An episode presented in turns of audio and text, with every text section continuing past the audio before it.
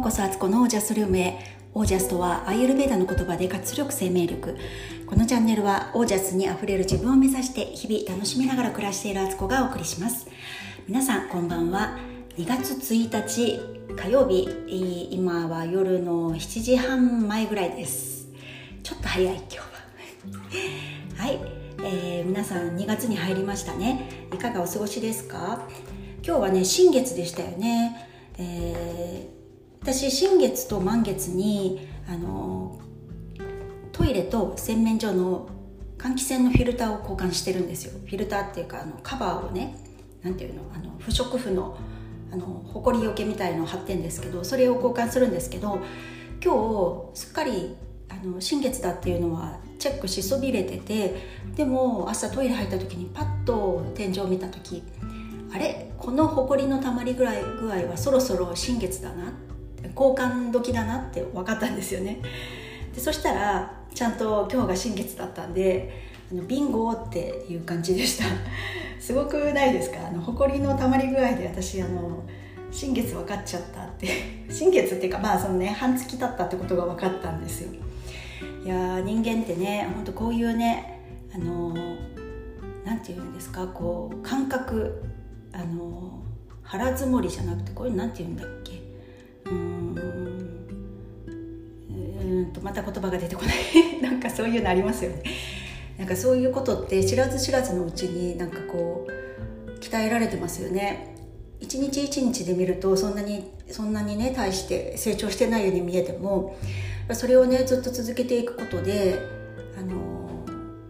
あ何腹積もり？腹積もりって言わないかな？っていうんだっけ？もう本当に嫌だ。こういうのは忘れてる。そういうね感覚が研ぎ澄まされていくなと思います。で今日は新月だからってことでえっ、ー、と何？何って何って知るわけないって感じですよね。皆さん聞いてる人。何を一人で喋っとんねんって感じですけど。あの洗濯機のあの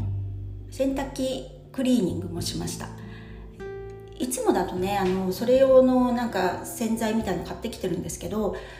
そのストックなかったんで、まあ、でも適当にやってみるかと思って粉石鹸とセスキソーダと,、えーと、オキシクリームをねあの適当に分量入れてやったらめっちゃ汚れが取れてすごい嬉しかったです。もうなんかねあの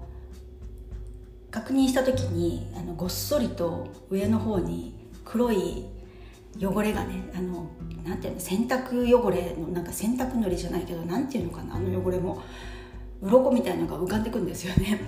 もうねめっちゃ嬉しいそれを見るだけで。あのかなり変わってますよね。かなり変態モードでなんですけど汚れが落ちるのすっごい気持ちいい。今度あ今日多分この後上げる YouTube なんですけど先週ねあのお鍋の油汚れ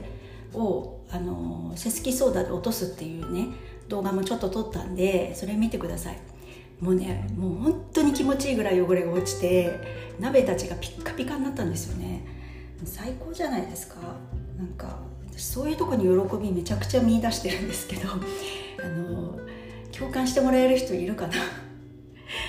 昨日は昨日であの床磨きをしたんですけどもうすごいフローリングがね普段うちみんなほとんど裸足で歩いてるから大体ね足の油汚れですよね。もうすごい黒ずんでくるんですよ。で特にうち床が白い板みたいな感じなので汚れは目立つんですよね。それをねまたセスキスプレーでシュッシュシュッシュやったらねめっちゃ綺麗になってもう最高でした。ね、なんかこの喜びってなかなかね、あの分かち合えないものがあるんですけどもうほんと一人で気分が良くなってましたね。こういうのも私一つの自分を昨日のね話の続きじゃないけどご機嫌にするリストの一個ですね。こういうことをやるってことがね。家のことをやるイコールあの結構クリーニングするっていうのがなんせ大好きみたいなね。はい。ということで。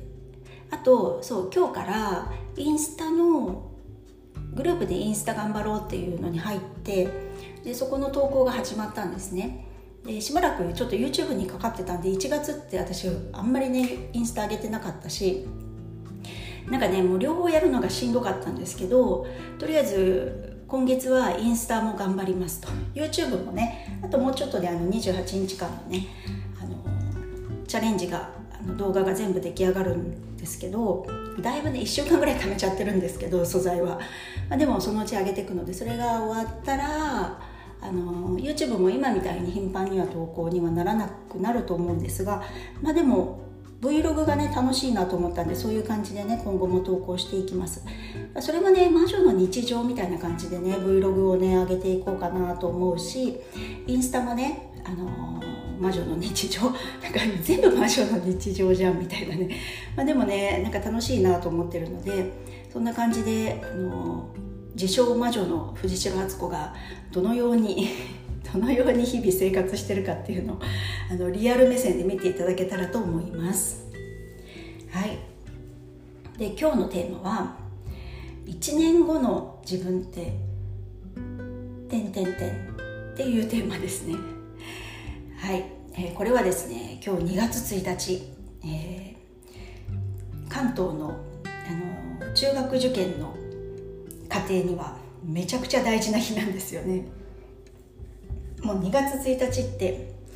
東京と神奈川のあの受験の解禁日になるんですよ。だから1日に試験があるとこめちゃくちゃ多いんです。で去年ねまさにうちそこにいたわけでなんかあれから1年経ったんだっていうのをねあのつくづくつくづくしみじみですね。この場合はしみじみ思い出してました。本当にね怒涛の1週間でしたね。毎日試験受けに行ってましたのでえ月火水木金あれ何日まで受けたのかな。結構ねあの最後の方までね受けたりもしてたんですよ。どうしても行きたいところあったりとかしてね息子が、えー、まあ、前もって受かったとこもあったけどでも最後まで頑張るって言って最後まで受けに行きましたね。だから毎日朝、えー、5時起きぐらいにして私は、えー、朝ごはんもちろん作るしそれもやっぱり受験生の朝ごはんだから体にあったかあったかくて元気出そうなてか、まあ、普通にご飯とお味噌汁とかね卵焼きとかなんですけどそれを作りさらには夕方ねあの午前午後と試験があるとこ結構あるので午後試験を受ける場合だと帰りが遅くなるのが目に見えてるからでも次の日も朝早く起きてねまた受験行かなきゃいけないってことでそれも考えて夕ご飯の仕込みもし洗濯は干すし家のこともある程度ねいろんな猫のトイレの世話とかあのお水交換してあげたりとかあの何あとお布団片付けたりとかいくつかねそういう仕事もあの今から思えばまあでも夫もやってくれてたのかな。もっとねみんなに家族にやってもらえばよかったんですけど結構一人で奮闘してあの疲れて疲れ切っていたっていう思い出もあるんですね。でそういうそれもねそれで早く寝たいのに次の日のことを考えると。なのにその日受けた受験の午前中受けた試験はだいたい夜に発表だったりするんですよ。なんか恐ろしくないですか なんかその日の結果がもうその日に出るっていうね。もう本当に怒涛のレースみたいな感じでなんかそれが結果が出るのが10時とか10時半で私はもう9時ぐらいに寝たいのにその結果によっては次の日の動向が変わるとかっていうのでもうなんかね眠い寝てたんだけど途中で夫に起こされて結果を聞かされたりとかっていう日もあったしなんかね本当に毎朝家を6時半ぐらいに出て、まあ、ちょっと早めに行ってねあの事前準備というかね余裕持って行きたいからもし途中でね電車電車を間違えたとか ありうるし私の場合電車乗り間違えたとかなんか途中でね事故が人身事故とかあったりとかして電車が止まったりしてもすぐにねあの違う電車乗り換えても間に合うような時間ってことで結構早く6時半ぐらいに家を出て寒いしもうそんな中ね2人で息子と2人でねなんかいろんなとこにね 出歩きました。で私は私で息子を送り出したら試験会場まで送ったらその後は近くのカフェでだいたい23時間3時間4時間あの待ってるっていうスタイルだったんですよね。で戻ってあの試験終わったら今度は2人でランチしに行って私はその時このファスティングやってたからあんまり食べなかったんですけどあの息子にはしっかりしたものを食べさせなきゃっていうのに食べさせてまた午後の会場に向かうっていうようなねもう怒涛のスケジュールでなんか同じようにね今頑張ってる親子がきっといるんだろうなってこの寒空な寒空の下とかって思いながらねしみじみちょっとね思い返してたんですよ。で、えーと、1年後の今日私は何をしていたかというとあの息子はね今自分のその中学校が試験日だから今週お休みなんですよね。昨日は半分半日あったのかな、まあ、オンラインなんですけどだから今週は家にいるわけですよ。でもうなんか全然違う世界にいるっていう去年はもうねずっと出っ放しみたいな家に帰ってこれまてんみたいな感じだったんですけどあの逆にね今週はずっと家にいるみたいな。でさらには今日あの息子がね高校からちょっと留学したがってるんですけどその留学のことを相談できる方と巡り会えてその方とねオンラインでねあのお話をさせてもらったんですよ。まあ、息子主体でやって私は最後の方ちょっと顔を出したんですけどでもう1年前の今日は息子は本当にその中学校入るためのことをね一生懸命やってて試験を受けててで今日は今日で1年後の今日はもう未来の今度はね何年後？2年後？2年後から3年後の自分の姿を見据えてもう次のアクションに移ってるわけなんですよ。なんかね面白いなと思ったんですねそれを見ていて。で本当にあの人って1年あったらすごい変われるなと。私自身もね去年の今頃って肝臓デトックスとかね腸管クリーニングとかねそういうことやってたんですよ。でめっちゃ体が変わり始めてた頃でなんかそれを思い出してもねいや人って本当にあの1年後なんてどうなってるか分かんないよっていうふうに思うわけです。1年後の1年前の私は自分がこんなふうに毎日ねポッドキャストっていうラジオをね撮ってるなんて思わなかったしこれからやろうと思ってるね魔女学校っていうコンセプトもねこうやってやり始めるってことも全く思ってなかったですねなんかその時は。ただただただただ毎日をまあ、懸命に生きていたといえばそういうことなんですけどだからねなんか本当になんか未来ってどうなるかなんて誰にも分かんないし変に限定しなくてもいいなって思うんですよ。なんか今の自分がこうだから1年後も同じようなこの延長線上にいるんじゃないかって、まあ、普通は思うんですけどいやいや決してそうじゃなくてそういうことを思ってればそういう未来に延長線上の自分っていう未来になるかもしれないけどなんかそういうプロセスとかを勝手に決めないでなんかもう天にお任せするというか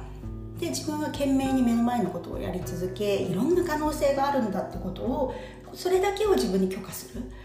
なんか多分あのいろんなこと想像しちゃってこんな風になってこうなりたいなって思うとなんか頭で考え始めちゃうんですよね。それそのためにはこうなってでこうしてこうしてみたいな。それはなんか今の自分が考えられるだけの範囲のことしか考えられなくて思わぬことっていうのがありますよね。なんか想像もつかなかったけどこんなラッキーなことが起きてこんなすごい人と出会っちゃってこんなことになって思わずなんか声かけられてそういうことになりましたみたいなことってあるんですよ。どんな可能性だってあの可能だから未来っていうのは。そういう意味でなんかいろんなことあんまり限定せずにあの目の前のことは楽しんでるんだけど両手は思いっきり広げてるみたいなね。なんかそういうふうに生きていったら1年後1年後と言わずね半年後3ヶ月後全然違うとこにいるかもねっていうね。すごいやっぱり生きていくのって楽しいなって思うんですよ。それは辛いことや苦しいことももちろんあるけれどもでもそれもプロセスであってそのプロセスを進むからまた違うものが見えてくるしなんかプロセスごと私はねすごくあの楽しいなって思えるように最近本当になってきたんですよね。なんかうまくいかないことがあったりしてもそれってやっぱりそこの高みに行くための必要な修行期間だったりとかトレーニング時トレーニング時期なんですよね。だからそこでめげてやめちゃったらもう本当にその先の未来っていうのは絶たれるわけですけどそれでも続けたいものは続けたらいいしなんか嫌なものとか本当にこれは無理って思うものはね今の自分には無理だと思ったらそれもそれでやめるって選択肢もすごい大事なんですけどね。だからあの本当にあの自分に正直に楽しんで楽しめるプロセスだったらやろうっていう感じですかね。だから本当ちょっとねこの先どうなっていくか。自分で自分をねあの観客席の一番前で見てるって言いましたけど本当にそうなんですよね。自分のあのナンバーワン応援団ですから そんな自分をねあの楽しんで応援してあげたらいかがかなと思います。私は本当に自分を応援したいなって思っています。あの元チアリーダーなんでね。なので応援することは得意かもしれないっていうね。そんなオチもあります。はいということで、えー、皆さんの暮らしが自ら光り輝きオージャスにあふれたものでありますようにあさって木曜日のえー、午前11時から12時インスタライブを、えー、ママが自分を取り戻すラジオの杉部ちゃんと一緒にやりますのでぜひあの見に来てください。アーカイブアーカイブにも残しますのであのそれで見てくださってもとっても嬉しいです。はいではオージャス。1年後の自分が宇宙にいてもおかしくない。